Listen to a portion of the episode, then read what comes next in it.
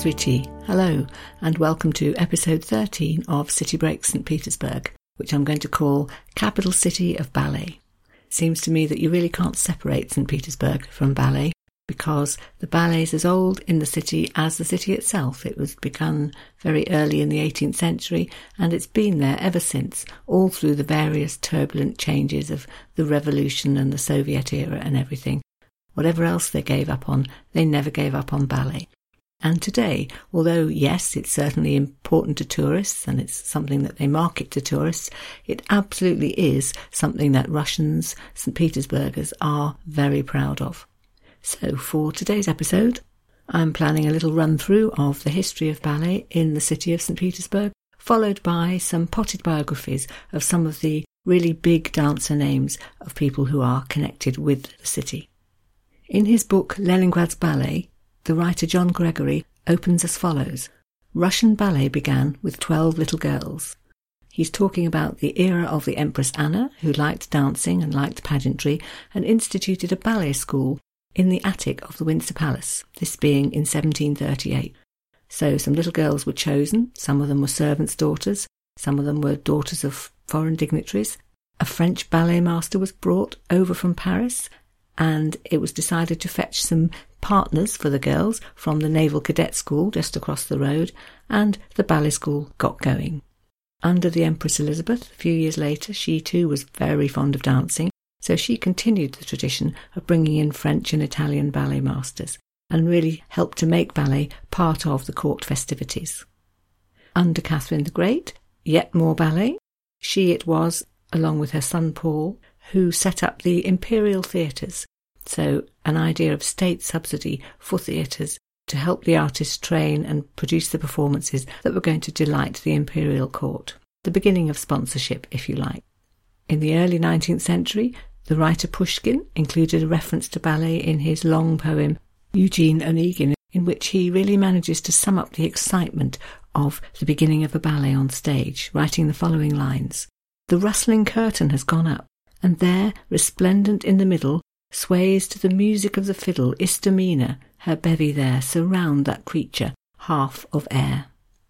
1847 was a very important date for ballet in St. Petersburg because that marked the arrival of the French ballet master Marius Petipa. He came to St. Petersburg. While he was there, he produced over 70 ballets, including some of the really famous ones. The first Swan Lake was his, for example, Productions like Giselle and Sleeping Beauty, which are still seen today, started with his work. When I went to the Mariinsky Theatre, I was given a booklet published by the Ministry of Culture Russian Federation all about Marius Petipa, in which the following wording is used. Over almost 60 years dedicated to the theatre in St. Petersburg as a choreographer and a teacher, he trained several generations of Russian dancers, staged more than 70 ballets, and with his long and steady dedication transferred the world's ballet capital to St. Petersburg. Everything that was anything in ballet of the latter half of the 19th century was created in St. Petersburg. It goes on to say that his ballets combined all sorts of things vivid character dances, spectacles, big scenes, pantomime, and that it was, quote, the crowning glory of 19th century ballet and the starting point for new works in the 20th century. Actually, in the early days, Petipa himself was a dancer, and uh, in the same programme that I was given, there's a description here which says the following. The first performance of Paquita took place in the presence of Emperor Nicholas I. A week after this debut, I was given a ring with a marquise decorated with a ruby and 18 diamonds. So, yes, the ballet was marvellous, the ballet was splendid, but great efforts were made too to make it something for everybody. So, for example, in the 1890s, there were often matinee performances, especially for schools, and one of these is described by the ballerina Tamara Karsavina. She's writing about December the 6th, 1896, which was Emperor Nicholas II's name day, so one of these special matinee performances was given to celebrate that. She describes seeing troops of young people in all their different uniforms, girls in uniform dresses, blue, red, pink, and white, coming to see the performance. And she writes the following quote, Every child received a box of sweets with a portrait of either the Tsar, Tsarita, or Tsarevich on the lid. In the interval, tea and refreshments were served in several foyers, and the waiting staff wore their gala red livery with the imperial eagles. Cool almond milk, deliciously fragrant, was a special feature of this treat. And on one particular day, she'd been dancing in the chorus, and she was taken up to the imperial box to receive sweets. She describes curtsying to the emperor, kissing the hand of the Tsarita, and being asked by the Tsar who was the little girl who danced the golden fish, at which point she stepped forward and made a deep curtsy. Looking back on the end of the 19th century from the 1930s, when she published her book Theatre Street, Tamara Karsavina remembers how very conservative ballet audiences were in those days. So she writes, for example, quote, A new venture, the slightest variation from the old canons, were heresy to the balletomanes, an occasional modification of a step, an irreverence, as well as a disappointment. There were some favourite steps eagerly awaited. One could feel from the stage how the whole audience stiffened in breathless expectation of a favourite passage. The passage well executed, the whole theatre burst out clapping in measure to the music. She writes of how popular the performances were and how people would queue up from eight o'clock in the morning, even on the very coldest days, to get tickets, waiting sometimes 10 hours, although, as she puts it, even that by no means ensured a ticket. She talks too of how members of the audience would wait in the auditorium long after the lights had gone down, clapping and cheering, and that eventually, after the safety curtain had come down and the dust sheets were being put over the props, there would be what she calls a last rite to be performed. Quote, waiting at the stage door. Manifestations at the stage door varied in proportion to the popularity of each artist. They ranged from silence to delirious outbursts. Sometimes a group of young people would follow their idol, keeping at a distance, a silent escort. So, really, very much the adulation of the 19th century audiences for their beloved ballet. In fact, by the end of the 19th century, things were beginning to change a little bit. In his book Leningrad's Ballet, John Gregory describes this using words like a new bravura, dynamism, potent sexuality, and, gasp, the introduction of the short tutu. There was more influence from Italian ballet, and as John Gregory puts it, quote, Russian charm and grace was added to the strength, multiple pirouettes, and flashing beats and speed of the Italian style. He writes of their pyrotechnics, which made the audience gasp with wonder. This was the era then of the dancers that you probably will have heard of, Anna Pavlova and Vaslav Nijinsky. More about them a bit later. It was also the era of Diaghilev and his Ballet Russe, who brought new style to ballet and also toured extensively abroad and took Russian ballet out into other countries. All of this, though, as so many other things in Russia generally and St. Petersburg in particular, were coming to an end. 1916 was the end of an era. The beautiful theatre was still there, blue and gold hangings, and reverence and excitement, but things were changing.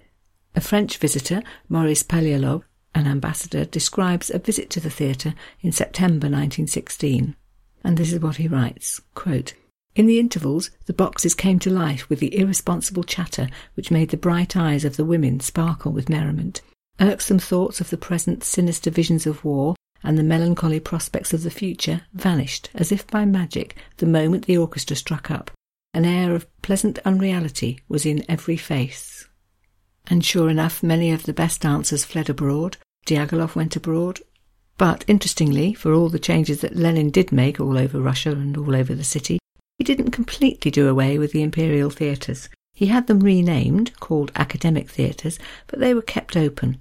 The Mariinsky, as it had been known, became the Kirov, named after a hero of the revolution, and the sort of ballet that was performed certainly changed, so fairy tales were out, and in came very down to earth realism, social and political themes, ballets like The Red Poppy and The Bronze Horseman.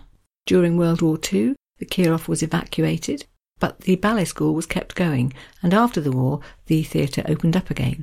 In fact, that became a new golden era. In 1961, for example, the Kirov dancers came to Covent Garden in London, and that was much written about and talked about. One journalist wrote, for example, quote, like wild Cossack horsemen, they leapt and whirled, defying the laws of gravity. They were using words like frenzy and controlled panache. This was the era of Rudolf Nureyev, more about him in a minute, and Natalia Makarova and Mikhail Baryshnikov. The travel writer Colin Thubron went to visit the Kirov in the 1970s, I think, and writes about it in his wonderful book Among the Russians, which I really do recommend. It's not all about St. Petersburg, but it tells you lots about Russia in Soviet times. On his visit to the Kirov, he is struck really by the fact that yes, the finery was still there, but the audiences seemed very Soviet. This is what he writes about it. I had never seen a more ravishing auditorium, five tiers of gold, white, and blue, and a blue gold curtain about to lift on Swan Lake. But beneath it, the audience, plumped out in its best clothes, was innocently styleless. Under banks of chandeliers and cupids, lounging among gilded foliage, they sat in ill-fitting brown and grey suits or outlandish flowered dresses. The old imperial box was stuffed with municipal dignitaries and their wives. They cheered tremendously.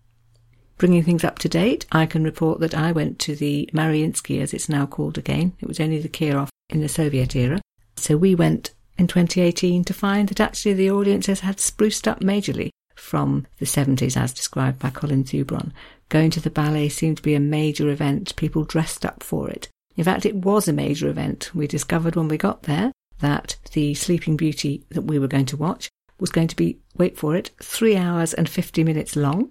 It was going to comprise a prologue and three acts, and between each of these things there would be three, yes, three half hour intervals, a chance to parade about in your finery, perhaps buy a little champagne and some caviar from one of the snack bars, inverted commas.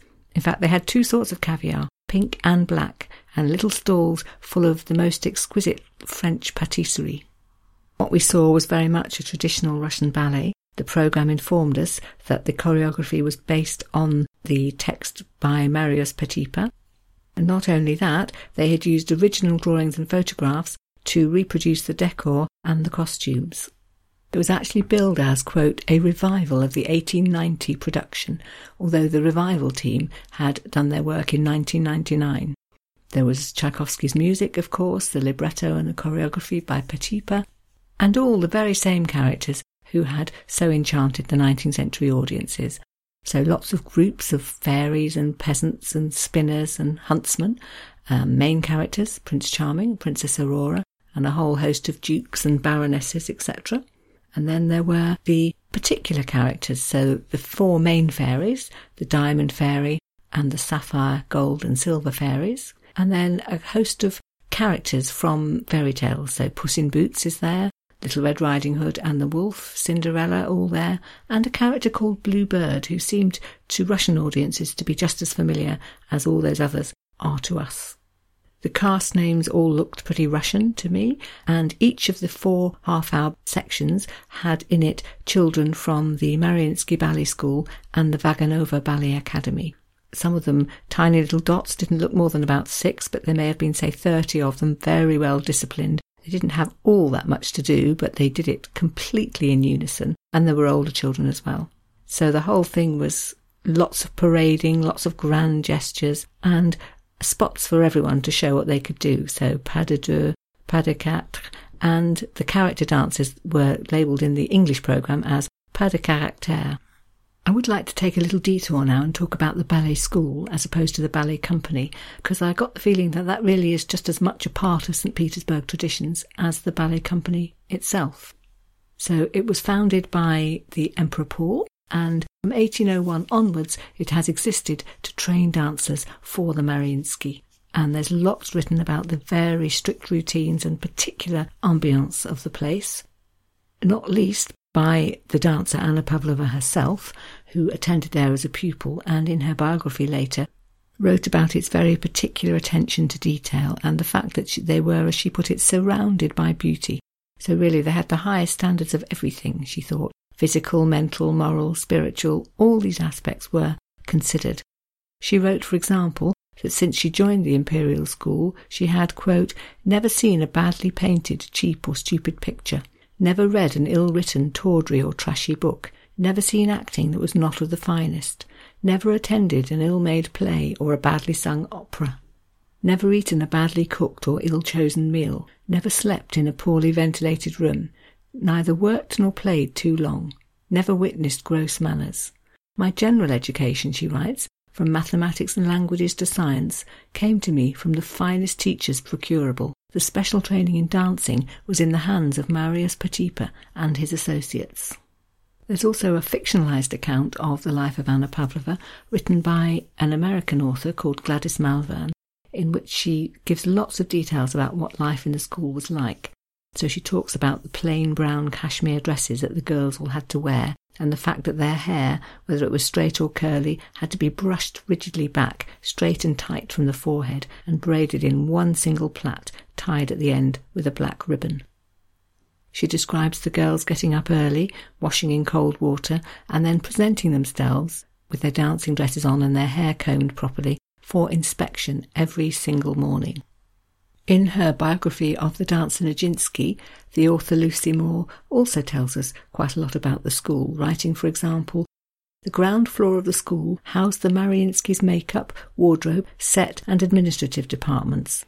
On the first and second floors, vast practice rooms with sloping floors that replicated the slants of the Mariinsky stage were lined with mirrors and windows and punctuated by portraits of ballet-loving tsars and tsarinas.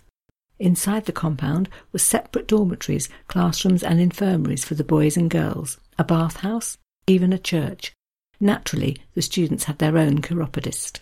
And she goes on to describe the routine, breakfast, walking round the block to warm up, and then a morning of ballet lessons, lunch at 12, followed by academic lessons, dinner at 5, and then more classes in, quote, specialised areas like music, ballroom dancing, character dance, fencing, and gymnastics. And all of this was followed by supper at 9 and then bed. In addition to all of this, there would be rehearsals for performances in the theatre itself, something that, as I've just been saying, is still done today. So, hopefully, now you've got a little idea about the history of the ballet company and the history of the school. But I think you really can't mention the Mariinsky without saying a little bit more about some of the wonderful dancers who were connected to it. Colin Thubron, again in Among the Russians, put this point as follows quote, This, I remembered, was the nursery of Pavlova, Karsavina, Nijinsky, Ulanova, Nureyev, Makarova. Beneath the classical discipline, an ancient fire was breathing up and spilling into the audience, some of whom sprang to their feet at the end of the Black Swan's 32 fouette and drowned the music in cheers. So this feeling that everything's building on what's come before and that all these dancers' work is still there somehow in the, in the way that their traditions are carried on. So I've picked out five people that I'd like to say just a little bit more about. And the first one is Vaslav Nijinsky, born in 1889. And we know from his biography that at the age of five he made his first public performance in Odessa, where he danced a Cossack dance. And from then on, that's really what he wanted to do dance. So he uh, enrolled at age 17 at the Imperial Theatre School and did his first solo in 1905. He played a faun in a ballet called Acis and Galatea and it said that he overshadowed everybody and was spotted immediately as somebody that you really would have to watch. We know that in 1906 he partnered Anna Pavlova, that when he danced the Blue Bird in Sleeping Beauty, he very much wanted to bring his own take to it. He persuaded the Mariinsky to let him choose the costume himself. This was deemed to be quite unusual because the costume was always the costume that was worn by everybody who danced the role, but he decided he really wanted to look like a bird and do his own makeup. And he's described as having been able to, quote, lose his human contours and design a bird's flight in the air. Perhaps the greatest role was when he danced Petrushka in 1911. That's the role of the sad clown. Stravinsky saw that performance and said that he was just perfect. He said he was, quote, the most exciting human I have ever seen on a stage. His beautiful face could become the most powerful actor's mask I have ever seen. In the following year, 1912, he and the dance that he performed and the ballet that he was in hit the headlines, and not always for good reasons. And that was a ballet called L'après-midi d'un faune, which was performed on May the 12th in 1912. In the biography, Lucy Moore introduces the ballet as follows, quote, it tells of the hesitant sexual awakening of a young faun who is fascinated by a group of bathing nymphs. At his approach they flee, one returning briefly to retrieve their discarded veils and to taunt him before being frightened away. The faun, bears off a forgotten veil in triumph. It's said that Nijinsky, in his role as the faun, was thrilling, absolutely virile, powerful movements, and yet mixed with a very tender, touching way that he caressed the nymph's veil. He then created what became known as an unforgettable moment with very suggestive sexual gestures, which is, of course, what led to the scandal. It said that it caused a sensation, the audience was stunned into silence, and the following day the newspapers let rip.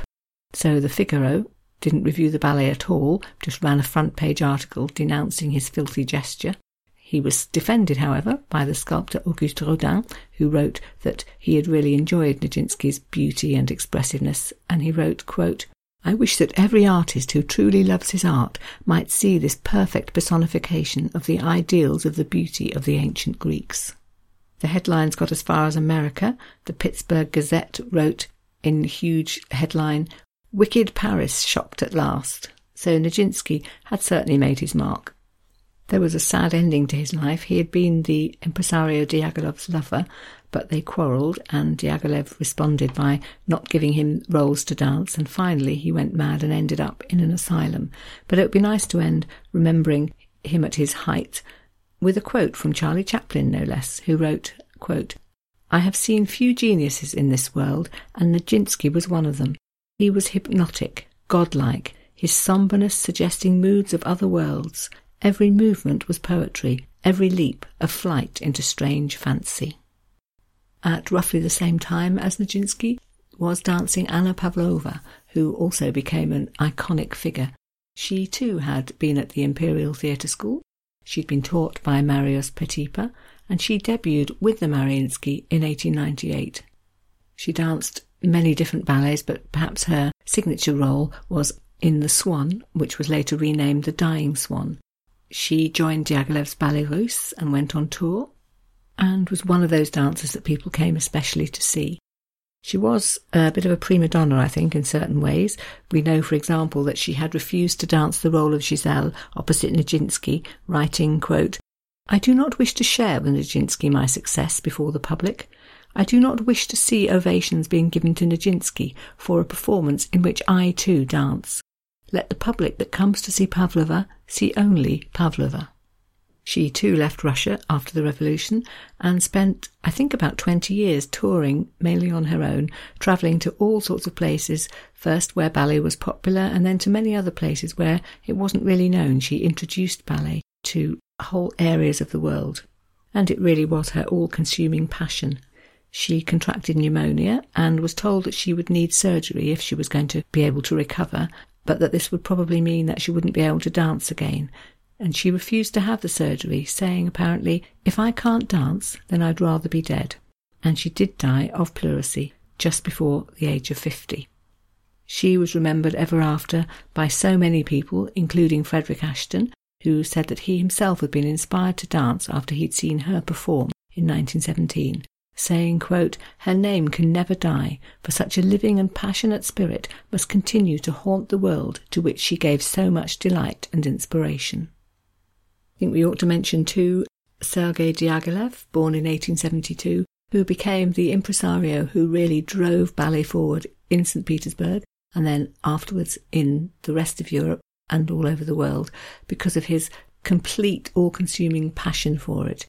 It said that he oversaw absolutely everything the costumes, the makeup, the backdrops. He gave the press briefings, he devised the programs, he oversaw the photo sessions, etc., etc. A control freak, if you will. In the Nijinsky biography, there's a reference to him, which Lucy Moore writes, quote, he could spot a single bulb that had burned out among the stage lights, or hear when the orchestra's second trumpet was playing flat. He began his company in 1909 after the Tsar had withdrawn financial support, decided he would get a group of dancers together and go it alone, and then he started taking them on tours, notably to Paris. We have uh, a cable that he wrote to the Paris Opera House saying the following No opera this year, bringing brilliant ballet company, 80 strong, best soloists, 15 performances, repertory can be enlarged three ballets per program. Start big publicity. This enterprise lasted for 20 years, toured extensively in Europe, but also in the USA and Canada and South America. He died quite suddenly in 1929 in Venice of blood poisoning, and it was said that his death really signalled the end of an extraordinarily creative 20 years in the history of ballet music and stage design, and that his uncompromising ideals would remain an influence evermore. His death made the front pages in Europe and in America, where lots and lots of obituaries were written about him, but notably, in fact, in Russia, there was only the briefest of mentions of him, presumably because he was deemed to have betrayed the country by going abroad. Another ballerina from the same era as Nijinsky and Anna Pavlova that I'd like to mention briefly is Mathilde Kschinska, who was born in 1872. She was very much a prima ballerina at the Mariinsky, but she was also well known for having been the, first the muse and then the mistress of Tsar Nicholas II, this being before he was married. They had a four year love affair, and at the end of which he gave her a palace to live in, a building, in fact, which you can visit. It's the building which houses the Museum of Political History, and if you go there, there's an exhibition on her as well that you can have a look at. When I visited, I bought a little booklet about her, and the opening pages very much stress her talents as a ballerina, writing, for example, Mathilde Kschinska was a ballerina of extraordinary abilities and excellence, and the first Russian dancer to master 32 consecutive fouettes, which brought her fame and glory. But it goes on to explain that yes, she was also the centre of the scandalous relationship with Nicholas II, and to say rather sarcastically that she seemed to have done rather well out of this. So, for example, quote, Malicious tongues insinuated that almost half of the finest jewellery made by Fabergé was kept in the ballerina's jewel box. There is no doubt that Mathilde and Nicholas had a very close relationship, one which became known throughout St. Petersburg. Some of Nicholas's own diary entries describe visits to her house, eating with her in the evening, staying until 4 a.m., he wrote, for example, on March the 3rd, 1893, quote, I went home at 12.30 a.m., changed my clothes, and set off to MK and stayed until morning. There are reports in the booklet of an evening when he went to visit her and decided to impersonate her Red Riding Hood dance, tying a handkerchief round his head, finding a basket to carry, and trying to dance the role. There are photographs which he presented to her inscribed, To my dear Pani, and many other references both in his diaries and in her autobiography. People began to talk and worry that maybe he would want to marry her. There were rumours that he was going to renounce the Russian throne, perhaps inherit just the crown of Poland rather than the whole Russian Empire, and marry her. But as the booklet says, in fact, they think that Nicholas always did remember what his role was going to be. Quote, Actually, Nicholas was enthralled by the ballerina, but he never forgot his duty to his parents and to Russia. He realized that the social gap between them was insuperable. Moreover, Nicholas ultimately decided it was time for him to end his bachelorship. He confessed to his friend, I want to marry and settle down to family life. In her autobiography, Mathilde writes quite movingly of their last meeting and how unhappy she was at the parting. She also goes on to say that actually he supported her from afar for the rest of her life. He intervened, for example, when she had an argument with the director of the ballet company. He wanted to fine her for some unauthorized change of costume, and she complained to Nicholas, who by this stage was the Tsar. About this, she writes, I could not submit to such an insult, and having no other resources, I applied to the Tsar once more and begged him to have the fine remitted. The next day, a notice went up on the board. The director of the Imperial Theatres hereby orders a remission of the fine imposed on the ballerina Kschinska. We know that the director then resigned his post because I think he felt that if the Tsar was going to interfere, there'd be no end to what he might be made to do. So they went their separate ways, and we know that Kschinska fled Russia after the revolution and spent the rest of her life abroad, dying in Paris in 1971 at the ripe old age of 99. And lastly, of course, we must mention Rudolf Nureyev.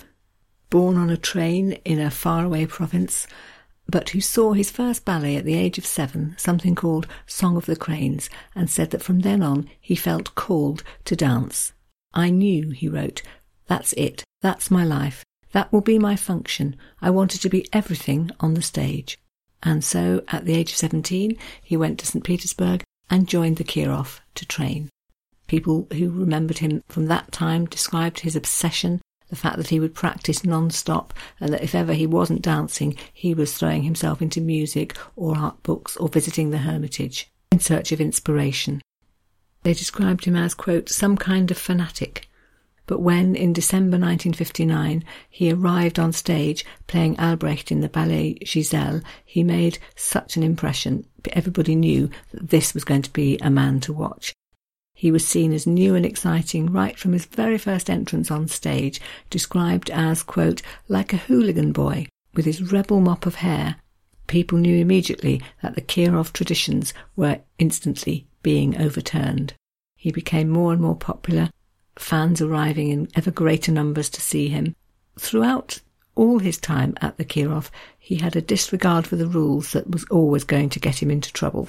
This applied firstly to ballet itself, in a biography of him entitled Rudolf Nureyev, written by Julie Kavanagh, she describes an incident that happened when he was supposed to be training for a new role. He was working with a wonderfully named teacher called Mikhail Mikhailovich Mikhailov, who had certain ideas about what the role should be like, and Rudolf very much didn't agree. So this is what she writes. Quote, after giving much time and thought to his new role, the playful lover from the Cervantes novel, Rudolf had developed a particular effect he wanted to achieve, a more distinct colouring of the classical steps with a Spanish idiom. Instead of running on stage to perform his variation, he decided to come out slowly and deliberately, like a toreador approaching a bull. Dismayed at Rudolf's deviation from the correct tempo, Mikhailov stopped him and ordered him to do it again. The dancer quietly repeated his entrance, only this time it was even slower. Rudik, do it quickly just for Mikhailov, and then you can perform it on stage the way you want to do it. Why should I? he demanded. Why should I fake it for him if I'm going to do it my way on the stage? More dangerously, he refused to join in with all the things the Communist Party wanted him to do as well. So, for example, he refused to join the Komsomol because, as he put it, I have far more important things to do with my time than waste it on that kind of rubbish. When the company started to tour abroad, in Paris, for example, he insisted on going out and about in the evenings, leaving the restaurant he was supposed to be in, etc.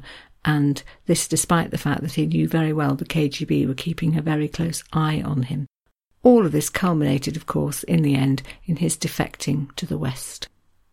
The company were on tour and they were leaving Paris airport for London to continue dancing there when Nureyev was pulled aside and told that he was being sent back to Moscow, probably as some sort of punishment for this reckless behaviour that he'd been indulging in. And this for him was the crunch moment.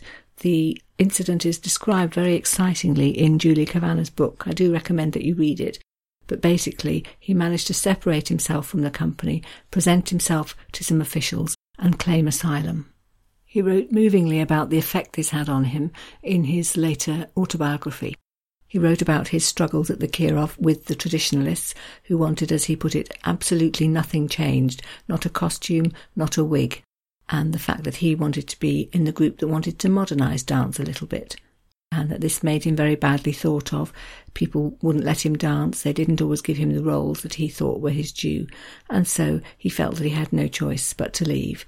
But he did write about this decision, quote, I will never return to my country, but I truly believe that I will never be happy in yours. Dancing wise, though, things went really well. He stunned audiences wherever he danced. In London, for example, in February 1962, it was claimed that 70,000 people had failed to get tickets to see him dance Giselle with Margot Fonteyn. For one of those performances, there were a record 23 curtain calls, and of his partnership with Margot Fonteyn, the ballet mistress Ninette de Valois wrote the following quote, Emotionally, technically, physically, in every way, they were just meant to meet on this earth and dance together. While all this was going on in the background back in Russia, things were difficult. In his absence, Nureyev had been found guilty of, quote, betraying the motherland and sentenced to seven years in prison. So that was proof, if it were needed, that he really wouldn't ever be able to go home. It's said that when he first came to Western Europe, he wanted to bring Russian dance here, but that later he wanted to return to Russia and teach what he'd learnt. He danced all over the world to great acclaim, not just in Europe, Paris, Vienna, London, but also in New York and in Japan. and I think it's probably fair to say that he became perhaps the most iconic of all the highly iconic Russian dancers. He did manage to return to Russia. As he put it, quote, I left the USSR when the construction of the Berlin Wall had begun, and I returned when it was demolished. So his wish did come true. He got to dance once more on the stage of the Kirov. The ballet that he danced in had to be, the role had to be rewritten for him to take account of the fact that, of course, he was 20 years older. But he was absolutely determined to do it. As he put it himself, I've got to dance on this stage. It is like a pilgrimage for my soul, a kind of purification. Perhaps one last sign that he never really acclimatized completely to the West, even though it was only there that he could dance the roles he wanted to dance and do them as he saw fit. So then, I hope I've persuaded you that ballet is St. Petersburg and St. Petersburg is ballet. I think if you do manage to visit, you really do have to try and get to see at least one performance. But having said all of that, I'd like to end by just saying that how ironic it is really that although Russian ballet came to mean so much and to be seen as something that really represented the country at its best, you do have to recognise that almost all the famous dancers of the 20th century, in fact, ended up leaving Russia and dancing elsewhere. So then, just before signing off, a little pointer towards next week's episode, which I hope you'll be able to join me for, where I'm going to think about art in St. Petersburg. Obviously, the first word that springs to mind is the Hermitage, that amazing, enormous art gallery, but I'm going to focus actually a little bit more on other things, on the Russian Museum, for example, and the places in St. Petersburg where you can see truly Russian art. So, a taste of what's to come, but for the moment, I would just like to finish by thanking you again very much for listening, spasibo, and wishing you goodbye, dos vidania.